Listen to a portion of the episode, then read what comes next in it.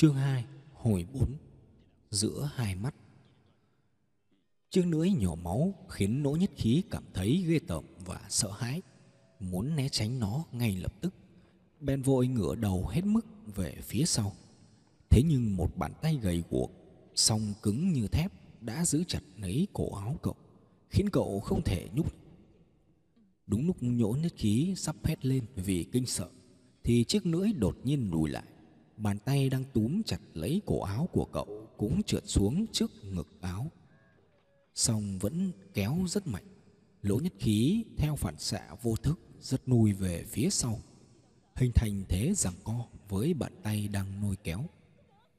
Lúc này cậu mới nhìn rõ, Lá mù miệng đầy máu tươi Nưỡi thè lẻ lùng lặng bên ngoài miệng, Tay phải túm ngay chính giữa cây gậy Đang vắt về phía sau lưng. Hai đầu gậy chặn lấy nỗ thịnh hiếu và quỷ nhãn tam ở hai bên. Trong khi hai người đang cắm đầu, lao thục mạng về phía trước như những con tiêu thân, lão mù gồng hết mình hết sức để kéo họ ngược trở lại. Song sức của một người sao thắng được hai người? Xem ra lão mù đã không thể chủ lội hai chân trượt lên phía trước. Bàn tay đang túm chặt lấy áo ngực của lỗ nhất khí cũng lỏng giật thấy vậy, nỗ nhất khí chụp nấy tay lão mù cái lắm tay này dường như đã truyền thêm một sức mạnh thần kỳ cho lão. Tay phải lão giật mạnh một cái, kéo hai người kia bật trở lại. Sau đó mới vội vàng thở gấp một hơi, ấm ớ kêu lên hai câu thảm thiết. Dập tắt đèn đi, dập tắt đèn đi. Lỗ nhất khí vừa nghe, tay trái còn chưa kịp buông, tay phải đã lập tức rút súng vung lên tiếng lộ súng vang. Bốn đĩa đèn dầu bên trong đều đã tắt ngấm. Chỉ còn hai chiếc sát gần ngoài cổng vẫn sáng. Cậu đã hết đạn bàn tay đang túm lấy áo ngực cậu đột ngột buông lỏng. Cả ba người đều lao ngược về phía sau. Mấy người cùng ngã bổ nhào, tay chân cuống quýt đè cả lên người lỗ nhất khí. Trong bóng đêm, cậu chỉ nghe thấy tiếng thở gấp gáp lặng lẽ của họ hơi thở của họ còn chưa kịp điều hòa, quỷ nhãn tam đã bật dậy.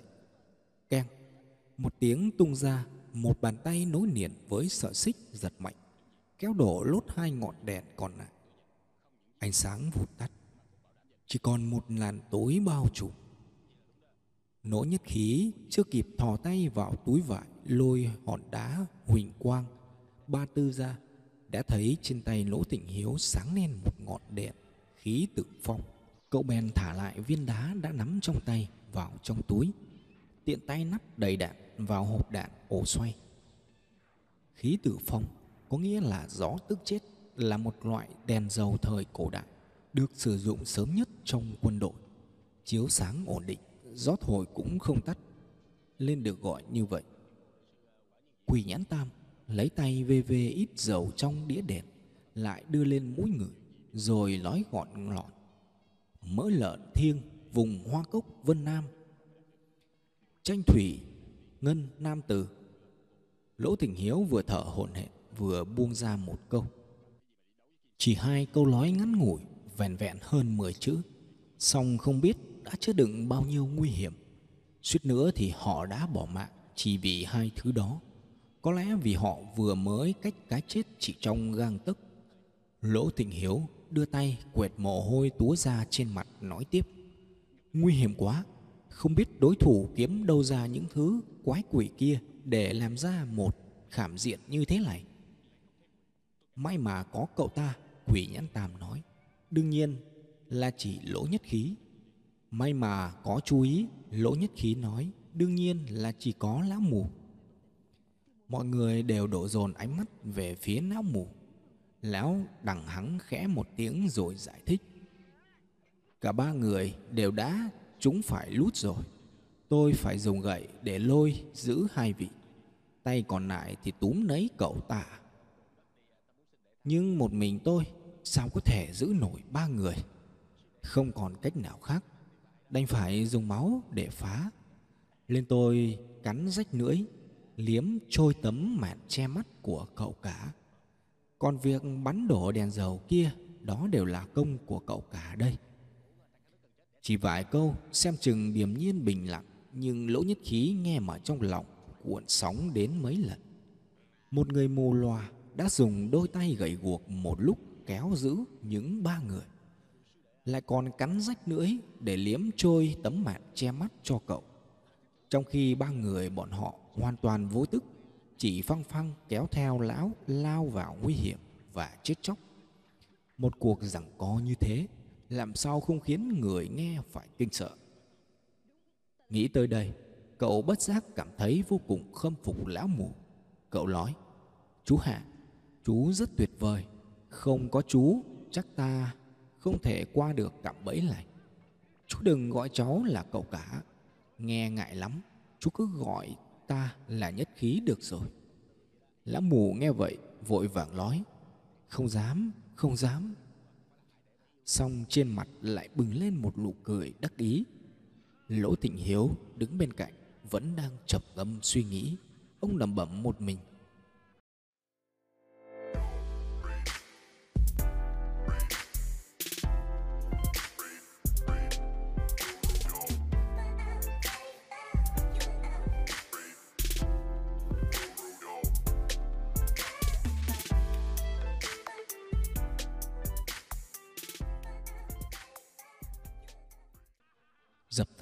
thì dễ.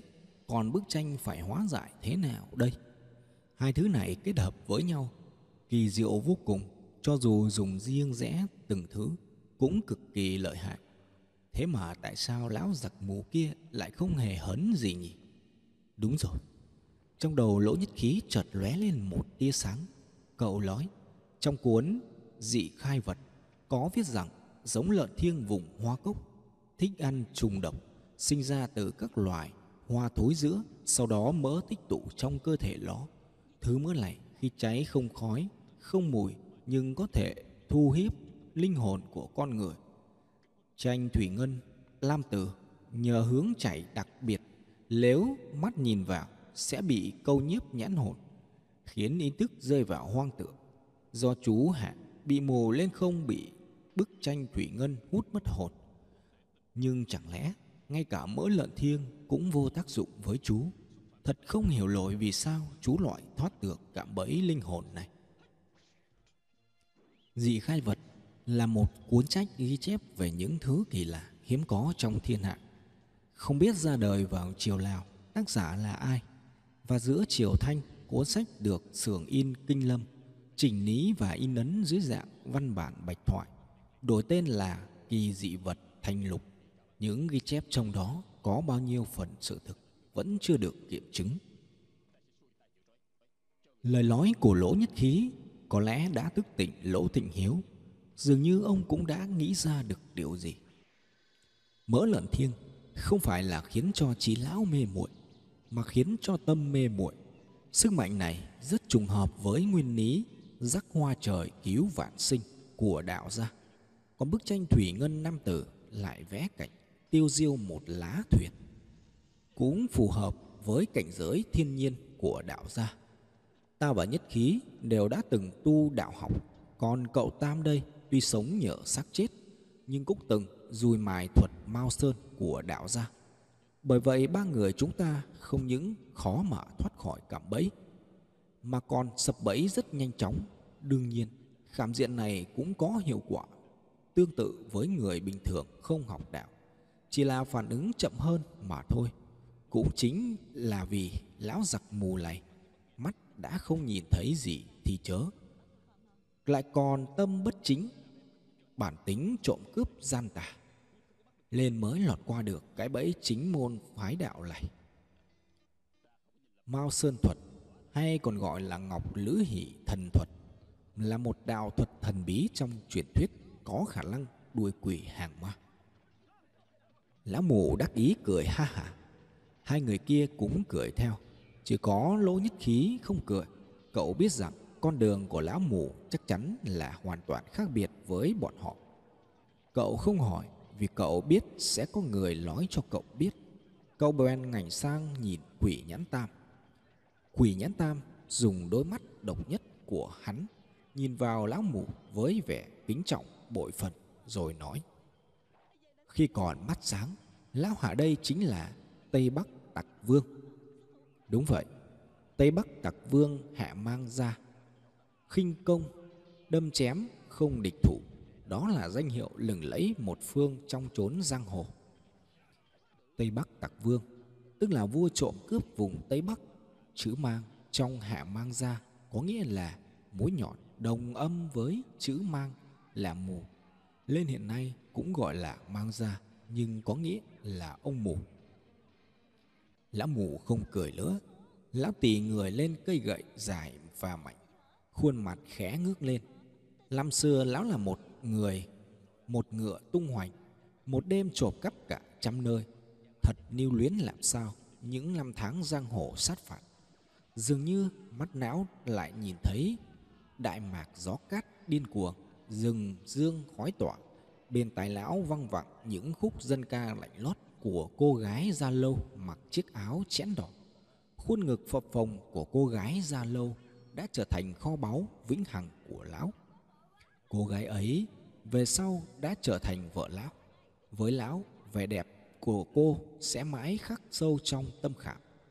Lão không nhìn thấy cô gái da lâu năm xưa giờ đây đã mặt vàng như đất mà suốt cuộc đời này trong lòng lão vẫn giữ mãi hình bóng của cô gái trẻ hồn nhiên hoạt bát ngày líu lo khúc dân ca.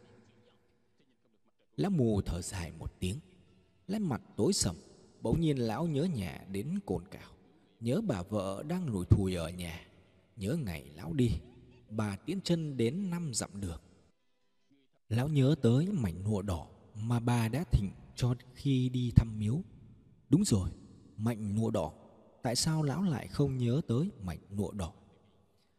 Lão mù gõ ngón tay lên trên đầu, rồi thò tay vào trong ngực áo lôi ra một chiếc túi bằng lụa, kéo mạnh hai góc, lập tức bung ra thành một mảnh lụa đỏ, đỏ tươi như máu.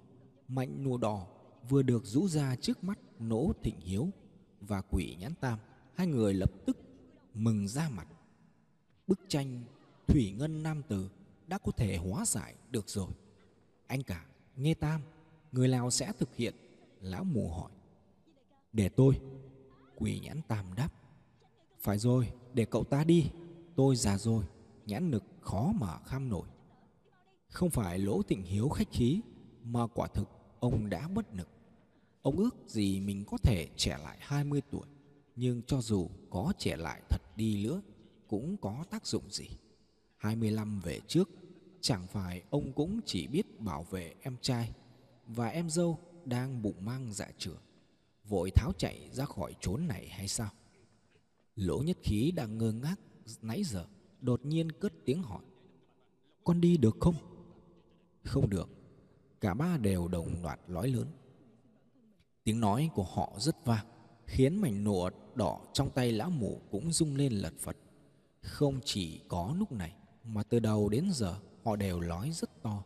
Lẽ là họ không sợ đánh động đến những thứ gì hay sao? Đúng là họ không sợ. Bởi họ biết rằng ẩn trong bóng đêm vốn dĩ có rất nhiều thứ vẫn luôn tỉnh táo, đang chờ họ. Mảnh Nô đỏ đã được phủ trên mặt nỗ nhất khí, bởi lẽ cậu đã nói ra năm chữ, chỉ vọn vẹn năm chữ. Năm chữ mà cả ba vị cao thủ kia đều không thể phản bác. Bởi vậy, cậu sẽ cần phải che mắt lại. Cần phải để cậu đi đối mặt với bức tranh tiêu diêu một lá thuyền. Lỗ tình hiếu và quỷ nhãn tam đều nghe thấy bước chân của lỗ nhất khí đang tiến gần lại bức tranh ở phía sau lưng họ. Bởi vì họ không thể đối mặt với bức tranh, cho dù đã quay lưng lại, nhưng sức mạnh câu nhiếp nhãn hồn kia vẫn khiến họ tâm thần bấn loạn tay sách chiếc đèn khí tự phong, đầu cúi thấp, chân dạo bước về phía trước. Tuy mắt đã bị bịt kín bởi mảnh nỗi đỏ, song lỗ nhất khí vẫn không dám nhìn thẳng vào bức tranh. Bởi lẽ cậu không rõ tác dụng của huyết hồng. Trệ ngân niu, hữu hiệu đến đâu?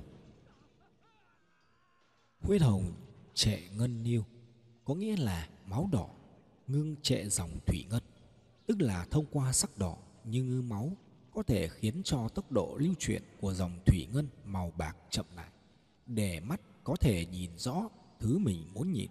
Kỳ thực, nguyên lý của nó chính là tạo ra tác dụng tương tự như phân hủy, phân cực ánh sáng, giảm bớt ảo giác do những mảng màu trắng bạc chuyển động mang lại. Lão mù đi sát phía sau lỗ nhất khí, tay trái đặt lên vai cậu, giống như đang bám trên vai quỷ nhãn tam khi mới bước vào trong cổng đi được hai bước, tới nơi họ vừa ngã ngửa. Lão mù đột nhiên vận nực vào bàn tay, kéo lỗ nhất khí đứng lại, rồi xài một bước lên phía trước, chắn trước mặt cậu. Tiếp tục hùa hùa cây gậy, nhanh chóng điểm, vạch lên chính vị trí phản thất tinh ở hai bên tường. Trước mặt nỗ nhất khí tóe ra những chùm tia lửa bên tai vọng đến từng hồi tiếng len keng. Tình hình lần này khác hẳn so với lần điểm thất tinh lần trước. Tiếp đó, vách tường hai bên bỗng rung nắc liên hồi, vọng ra những tiếng bình bịch, nghe giống như tiếng quả bóng. Ra lại trên mặt đất, âm thanh một lúc, một gấp và yếu dần. Cho tới khi im bặt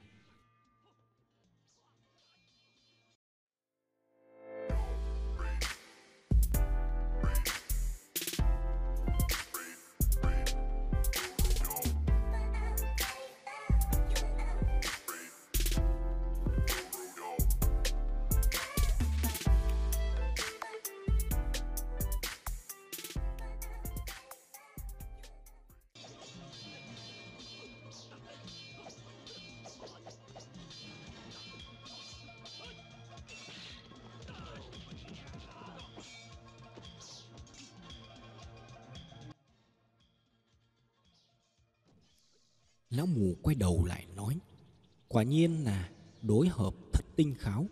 Vừa rồi suýt nguy to, Chỉ bước thêm nửa bước nữa Là đã chạm phải cơ quan. Mấy người chúng ta đã chết bẹp rồi.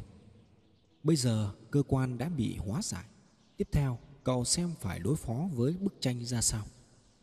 Lỗ nhất khí không dám tưởng tượng về một kết cục khác của sự việc vừa xảy ra, Vì nó quá khủng khiếp. Hành động vừa rồi của lão mù cũng đã khiến cậu nhận ra một số điều. Thì ra cây gậy của chú Hạ cũng được làm bằng thép, thảo nào trông nó mảnh khảnh như vậy, mà khi nãy vẫn nuôi giữ được những hai người. Còn nữa, một người mù lòa như chú sao lại có thể điểm trúng vị trí thất tinh nhanh chóng đến vậy? À, phải rồi, độ cao của tường là cố định, tức là chỉ cần biết được tỷ lệ giữa thất tinh và khoảng cách của một không gian là có thể xác định được vị trí thất tinh. Vị trí của các sao khác hình như cũng có thể xác định bằng cách này. Đợi lúc nào có thời gian, cậu sẽ nghiên cứu thêm. Kỳ thực nỗ nhất khí nghĩ lan man đến những chuyện này cũng là muốn nhân đó phân tán sự chú ý, không để luồng ánh sáng nhiếp hồn của bức tranh hút cậu lại gần. Những hoang tưởng vừa nãy vẫn khiến cho cậu cảm thấy trần trợn. Bởi vậy, cậu không dám quá ỷ lại vào tác dụng của mảnh nụa trên mặt. Tuy lỗ nhất khí liên tục suy nghĩ lan man, song động tác của cậu lại không hề chậm chạp. Chỉ sau hai, ba bước đã tới ngay phía trước bức tranh, tiêu diêu một ná thuyền. Qua lớp lộ đỏ như máu, cậu đã nhìn thấy tốc độ lưu chuyển của dòng thủy ngân trong bức tranh đã chậm lại rất nhiều. Song trong thoáng chốc, cậu vẫn cảm thấy thần hồn bất định. Cậu nhắm mắt lại để định thần một lát, sau đó từ từ hé mở đôi mi, hai mắt khép hờ, giữ ánh nhìn thẳng thật. Nhưng cậu không thể tập trung tiêu điểm nhìn thẳng vào bức tranh, mà phân tán ánh nhìn, dần dần mở rộng khoảng cách giữa hai con người, khiến chúng tách về hai phía. Lúc này trong mắt cậu, con thuyền trong tranh bị tách thành hai cái bóng trùng điệp lên nhau. Sau đó, hai cái bóng dần dần rời xa nhau. Mỗi lúc một xa hơn, Cho tới khi hai con ngươi tách ra tới cực điểm. Một mắt không nhìn chập. Lỗ nhất khí không nói cho ba người kia biết Mình sẽ hóa giải bức tranh thủy ngân lam tự như thế nào Xong chỉ năm chữ này đã cho biết rằng Chắc chắn cậu là người duy nhất trong số họ Có thể đảm đương được trọng trách này. Bản thân nỗ nhất khí cũng không biết mình có phá giải được hay không Thậm chí cậu còn chưa bao giờ nhìn thấy một bức tranh như thế. Xong, chỉ cần nó quả thực là bức tranh Thủy Ngân Nam từ đã được nhắc tới trong dị khai vật. Rất có thể cậu đã biết cách phá giải. Bởi lẽ khi đọc cuốn dị khai vật, cậu còn đồng thời đọc được một trang sách rách rời ra, không rõ xuất xứ, trong đó có viết về cách hóa giải đối với một thủ đoạn nhiếp hồn. Đương nhiên, cũng gồm cả ba bức tranh thủy ngân nam tử. Giờ đây, hai chiếc bóng của thuyền đã bị tách ra tới vị trí cực điểm mà hai mắt cậu có thể phân rẽ được, song cậu vẫn chưa phát hiện ra điểm huyệt. Điểm đó khiến cậu bắt đầu có chút ngờ vực về cách phá giải khảm diện mà mình đã đọc được. Bất giác cậu thấy toàn thân nóng phừng phừng. Xong nhờ vào định lực bẩm sinh, cậu mau chóng chấn tĩnh được tâm thái. Cậu lại tập trung ánh nhìn, dò xét kỹ lưỡng hơn một chút nữa, song vẫn không phát hiện ra được điểm huyệt ở đâu. Mồ hôi đã chảy túa trên trán cậu. Rốt cuộc cậu đã sơ suất ở khâu nào. Lỗ nhất khí nhắm mắt định thần lần nữa, hồi tưởng lại toàn bộ quá trình vừa trải qua. Cậu bỗng phát hiện ra rằng nếu như có điểm nào sơ suất, chắc hẳn là khoảnh khắc hai chiếc bóng bắt đầu phân tách ra diễn ra quá nhanh. Sai sót rất có thể là ở trong khoảnh khắc đó. Thế là cậu lại mở mắt, gắng sức ghìm tốc độ cho đến chậm nhất có thể. Và cậu đã phát hiện thấy, cuối cùng thì cậu đã phát hiện thấy phân định cột buồm vào lúc vừa tách đôi. Khi đường biên bên trái và đường biên bên phải của hai chiếc bóng cột buồm vừa trùng khít bên nhau, tại vị trí hai đường thẳng chồng lên nhau đó, có một đoạn trông hơi dày hơn một chút. Cậu đã hiểu rồi, điểm huyệt nằm trên đường biên bên phải của cột buồm, mà không, nói đúng hơn là nó phải là khe huyệt. Cậu đã biết được bước tiếp theo mình cần phải làm gì thế là cậu bước lên phía trước, đưa ngón tay lên vút nhẹ một cái. Khe huyệt rất mạnh, ngón tay của cậu hầu như không cảm nhận được về sự tồn tại của nó. Cậu bèn đưa miệng lại gần, áp đôi môi sát lên khe huyệt. Sau đó cậu bắt đầu hút vào một hơi thật nhẹ thật nhẹ, thật dịu dàng, tựa như khẽ hôn đôi môi mỏng đang khép chặt của người tình và một sợi tơ mảnh dai và chân bóng chảy vào trong miệng cậu. Cậu nhẹ nhàng ngậm lấy nó, ngửa đầu ra phía sau lôi khẽ. Ục ục bên tai cậu bỗng vang lên một chuỗi âm thanh, tựa như tiếng nước rút. Có điều chỉ đứng giữa khoảng cách gần như cậu mới có thể nghe thấy. Thủy ngân trên bức tranh đang biến mất dần dần, từ trên xuống dưới. Cũng chỉ có đôi mắt bị che phủ phía sau lớp vải lụa của cậu mới nhìn thấy. Bề mặt bức tranh bắt đầu có sự rung động rất vi tế và cũng chỉ có cậu mới cảm nhận thấy. Bức tường phía tây bất ngờ phát ra một tiếng động lớn rồi trượt mạnh sang một bên, mở ra một nối đi rộng rãi. Điều này thì mọi người đều nhìn thấy. Bốn người bọn họ đều nhìn thấy. Bên trong thạch viện cũng có người nhìn thấy bên ngoài trạch viện cũng có người nhìn thấy.